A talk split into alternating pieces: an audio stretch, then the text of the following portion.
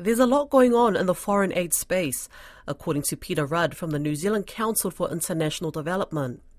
CID is the umbrella organisation for NGOs working in providing foreign aid, and on Wednesday and Thursday this week, they're holding their annual conference, featuring significant input from overseas, such as the Australian Minister for International Development, Pat Conroy. CID Executive Director Peter Rudd told Don Wiseman it's the first face to face meeting in four years. It's really an opportunity for the sector to come together, uh, our members from the international development humanitarian space and government, Ministry of Foreign Affairs and Trade, and other development actors and partners so we can basically share um, stories, learn from experts in the field, both from in New Zealand and, and internationally, and really an opportunity for that shared learning and, and knowledge sharing. Yes, there have been some significant changes in recent years, haven't there? The, the, way, for instance, Pacific nations want NGOs to behave around disasters. There's an effort to cooperate a whole lot more and to coordinate activities directly through the government.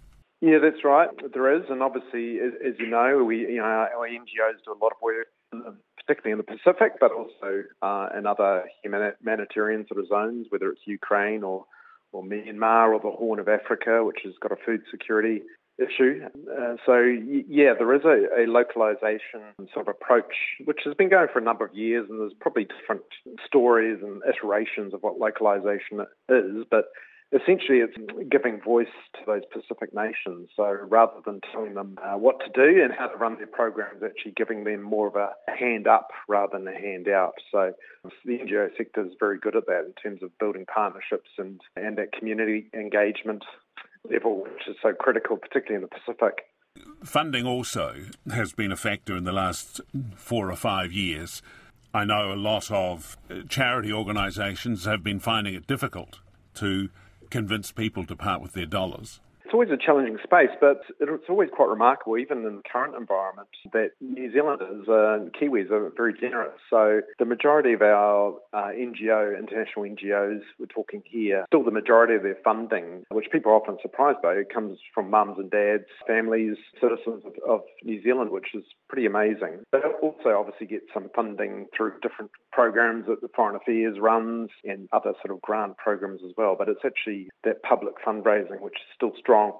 That being said, it's obviously challenging in the current environment. You know, we're in a cost of living crisis, inflation, etc. So that does hamper that fundraising. But, but by all accounts, it actually seems to be going quite well. Council for International Development run an annual survey of the international development sector in Aotearoa as well, and we'll be releasing data from that in the coming weeks, which will sort of point to where that fundraising a, what sort of level they're achieving and where their funding coming from. Well, from the conference, you hope what will emerge? Yeah, I mean, it's a great opportunity. We've got my counterpart, Yali Elahua, who's the director of the Pacific Island Organisation for NGOs. So she's coming down from Suva, Fiji to, to come and present in person.